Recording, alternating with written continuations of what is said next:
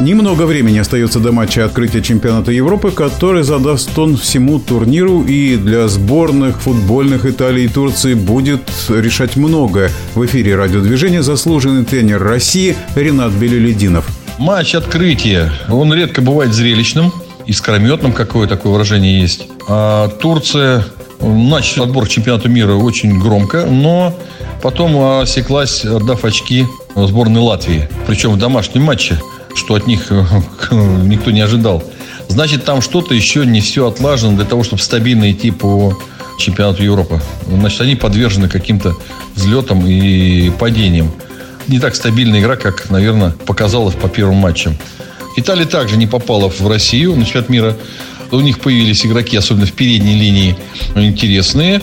Там Инсини может преподнести э, такой неприятный сюрприз соперникам.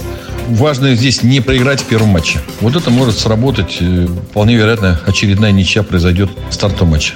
Заслуженный тренер России Ренат Белелединов был в нашем эфире. Матч Италия-Турция в Риме сегодня в пятницу в 22 часа по московскому времени. Решающий